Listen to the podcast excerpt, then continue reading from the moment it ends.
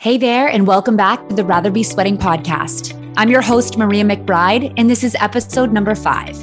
Now, this time of year is really significant for so many of us because it marks the anniversary of the pandemic shutdown in 2020. Now, usually anniversaries celebrate something joyful and happy like birthdays and weddings. And when I think back to that day in 2020, March 15th, 2020 to be exact, I was overcome with stress, anxiety, and fear, not joy, and certainly not happiness. I had made the decision to close my studio about 12 hours before Massachusetts Governor Charlie Baker issued the government shutdown order, and I remember physically shaking with the uncertainty of how this would all play out. And yet, even though that day and the many months after challenged me beyond anything I'd ever known, I think it's important to look back on it in order to remember what the experience taught us. When I began the podcast late last month, this was one of the episodes I was really excited to create. The pandemic taught many lessons that apply to life as a small business owner, a yogi, and a mom. And we're far enough removed from the intensity of how it first started that I can think back clearly now. And I wanted to share what I've learned so that these lessons can help us the next time we run into a challenge. I started jotting down my ideas and I felt relief, levity, happiness, and above everything, joy joy for my studio community, and joy for yoga, joy for sweating. But then as I began structuring the episode, Ukraine was invaded. Dealing with a four month business shutdown seems like nothing. It was nothing compared to what's happening in Ukraine. When it comes to this crisis, I feel helpless and at times I'm paralyzed, afraid to enjoy anything and overwhelmed with seemingly no way to help. For those of you listening who practice at Hometown Sweat, you won't be surprised to know that our wonderful yoga teacher, Lisa, had some awesome advice when I shared this with her. She reminded me that when I'm feeling joy for something, to embrace it, because that joy will be what inspires action. Action that can help, even in the smallest way. So here we are. What if we could use some good energy going on right now for good. Before we get into the meat and potatoes of this episode, I want to let you know that I'll be matching the first $55 donations to Sunflower of Peace, a Boston based nonprofit providing medical and humanitarian aid that will be used by the paramedics and doctors in the areas that are affected by the violence in Ukraine. What that means is that if you're one of the first 50 people to donate $5, send me a screenshot of your receipt and I'll match it. My email address will be in the show notes. Not only that, but I'll also donate a dollar for the first 100 downloads of this podcast episode. That means if you're right down the street or across the ocean, you can pretty easily make a difference simply by downloading the episode. So, what do you need to do? Share the episode. Grab the link and text it to your friends. And if you have five bucks to spare, donate it. Send me a picture of the receipt and I'll match it. Without further ado, here's episode number five Five lessons the pandemic taught me that are worth remembering. Okay, so the truth is, I could probably record a five hour episode about everything the COVID 19 pandemic taught me. Honestly, I should probably write a book, which I may still do.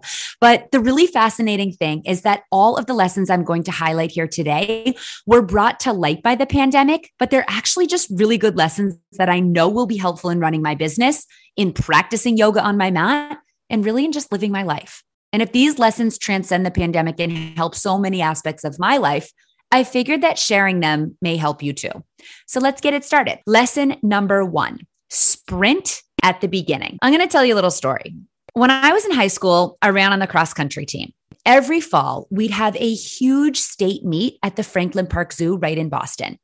The starting line stretched along the wide end of a huge field across which the runners would sprint before coming to a bottleneck where the course continued. Our coach drilled into us this phenomenon of quote, seven to 10 seconds of free lactic acid. In the case of running, Lactic acid is produced by short, intense bursts of speed without enough oxygen available to sustain your effort. Now, in order for the lactic acid to be oxidized and actually used during the aerobic activity, or turned into glycogen, or turned into protein, you have to slow down. But this phenomenon our coach told us about was that while we would certainly get a lactic acid buildup during the five kilometer race and need to slow down at points, we all have these seven to 10 seconds at the very beginning of the race. This was key. It had to be used at the beginning of sprinting ability, and the lactic acid would not negatively affect us. But the key, let me repeat, was that it had to be used at the beginning, kind of a use it or lose it deal. So, based on how this course was laid out, he implored us to sprint across that huge field and be the first runners into the bottleneck in order to avoid getting stuck in the back of the pack, waiting while all the other runners sifted through. I thought about that scene so many times during the beginning of the pandemic. In hindsight, I realized that I took advantage of those free seven to 10 seconds of lactic acid before burning out, and that was a good thing. We shut down on a Sunday night, and 12 hours later, we held our first Zoom class. I didn't spend a lot of time hemming and hawing. We just went for it. To use the cross country race scenario, I sure as hell wasn't French braiding my hair and face painting on my school spirit colors, but rather I threw on my spikes, tightened my bedhead ponytail, and elbowed my way to the front of the pack. My problem kicked in when I didn't slow down. I burned through those free seven to 10 seconds of lactic acid in about seven to 10 days. And then I continued to try to work at that same pace without refueling nor resting. And that was a big mistake. I was constantly checking my email, obsessed with responding in milliseconds, afraid that if I caused someone to wait a moment too long for a response, that that person would lose faith in my studio, in our community, and in me. I filmed a ton of short content in my home and even at the studio when we were closed, fixated on making sure we were offering enough. But this didn't mean just filming, it meant video setup, editing, and uploading. After we set up our on demand platform, which was after about a month of the shutdown, I think I finally took a breath. And I honestly think that was way too long to wait. I mean, obviously it was. In every original hot yoga class, we take a savasana literally between every single pose for the entire second half of class. Each savasana is like a gas station for the yogis to refuel, which is really why people feel so refreshed and recharged after taking that yoga class specifically because of all the rest built in. Yes, you're working and burning and struggling and sweating, but you're resting as much as you're working. It took me a while to let that lactic acid transform into more useful things for me. And going through that sprint of an experience was enough to help me identify when I've used up the free lactic acid and when I'm just digging myself deeper into a hole of exhaustion. The big lesson here is that it's okay to sprint. And more than okay, it's important to be intentional about when you sprint. Pick your places in business, in life, in parenthood, in the confines of an actual 5K. And then, in order to have the capacity to sprint again when you need to, You've got to take time to rest and recharge before that lactic acid gets the best of you and burns you out beyond repair. Lesson number two done is better than perfect, and perfect does not mean no mistakes this is actually a great lesson to follow up number one, because sprinting the way we did at the beginning of the shutdown forced me to embrace the done is better than perfect mentality. I mean, we taught on Zoom, we emailed people playlists. My kids walked in on me teaching multiple times. The iPad overheated in the hot room at the studio and stopped working. We had internet connections lost and people not be able to download Zoom and students who were unmuted. And yet, we just kept going. Honestly, if I had waited until things were perfect, I think I would still be waiting to teach a live stream class because the truth is, the situation is never perfect. The sooner I accepted that, the easier it became to keep moving forward. Now, we recorded nearly 500 classes over the past couple of years, and the majority of them were taught from our homes. The first time my son, who's four now, but was only two and a half at the time, walked in on me teaching and plopped himself down on the mat, I was mortified. I was so worried he'd start talking and disrupt the class. He didn't, thank goodness, but I was so on edge. Then, when the class ended, everyone unmuted and said how much they loved seeing him and how special it was for an extra participant to join in. After that, I loosened up a lot. And I think some of the best recorded classes are the ones where my kids and my dog quietly join in. In hindsight, those were the perfect moments of the pandemic because they were real, unscripted, and natural. That footage showed what we were all going through. Members of a yoga community sweating at home, alone but together, a small business owner just trying to figure it out, and kids at home. So many kids at home all the time. That was all of our realities, and we captured it. If you wait till things are perfect to send the email, to apply for the job, to teach the yoga class, heck, to take the yoga class, you'll be waiting forever. And it's the imperfections the roadblocks and the mistakes that will provide the invaluable lessons from which you can grow and transform. Lesson three get a support system of people who accurately understand what you're going through. This was a really important one. I'm going to be honest. At the end of 2020, I began to slip into a low grade depression. I had moderate anxiety and I began talking to a therapist.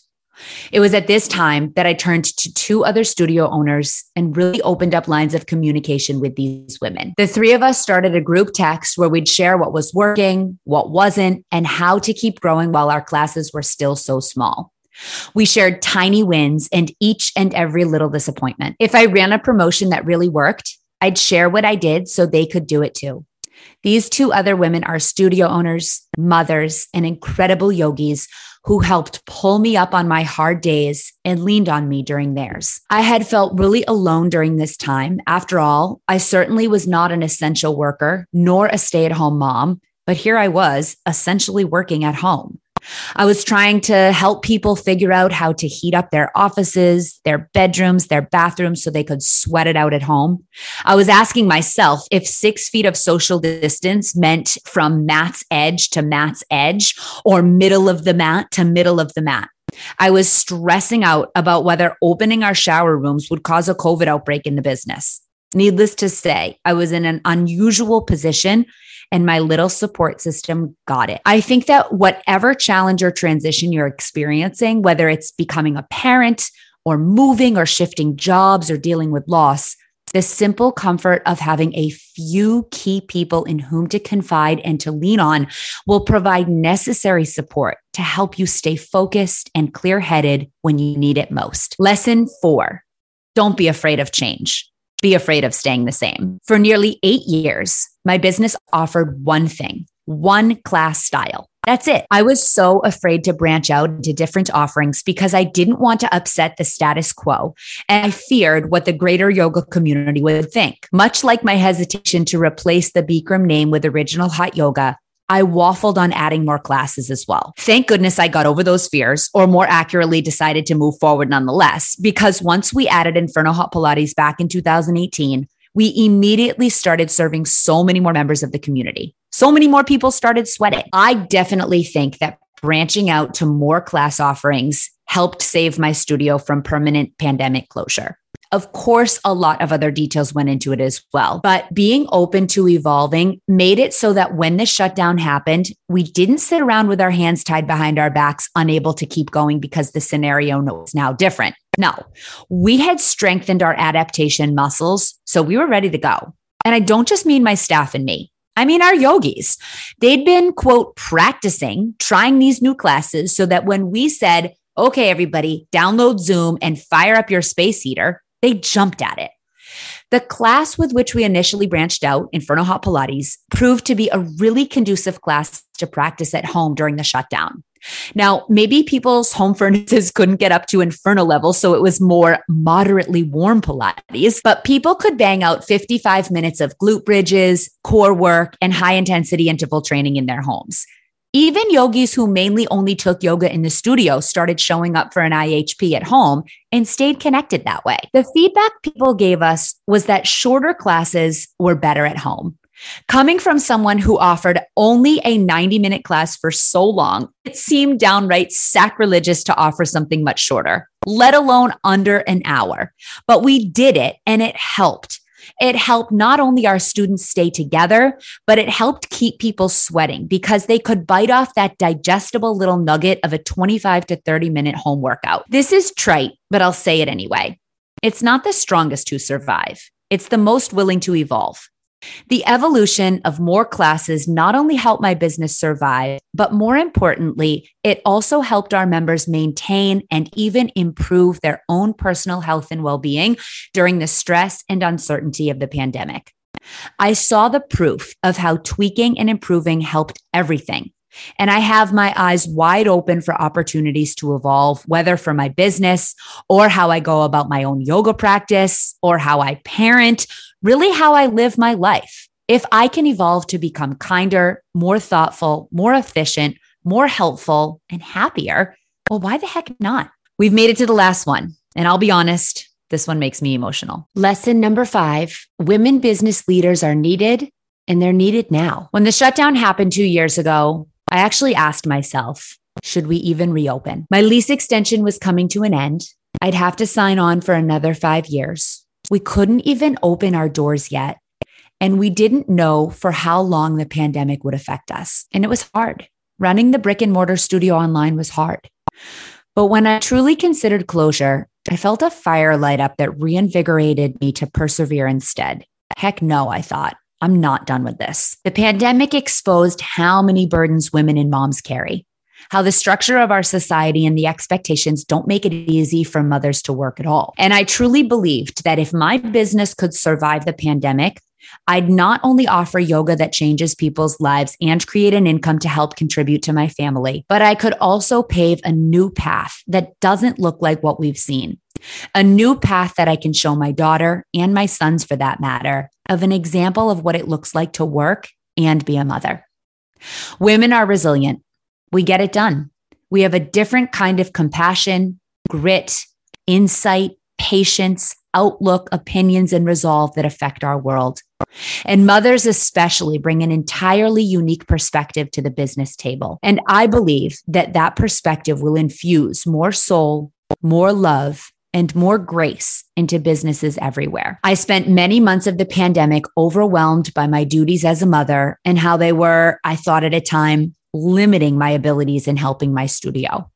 But upon reflection, I actually think that the unique skill set that I've naturally developed through motherhood is what gave Hometown Sweat the edge in pandemic survival. I will forever be inspired by what mothers can endure and accomplish from the big feats to the tiny daily routines.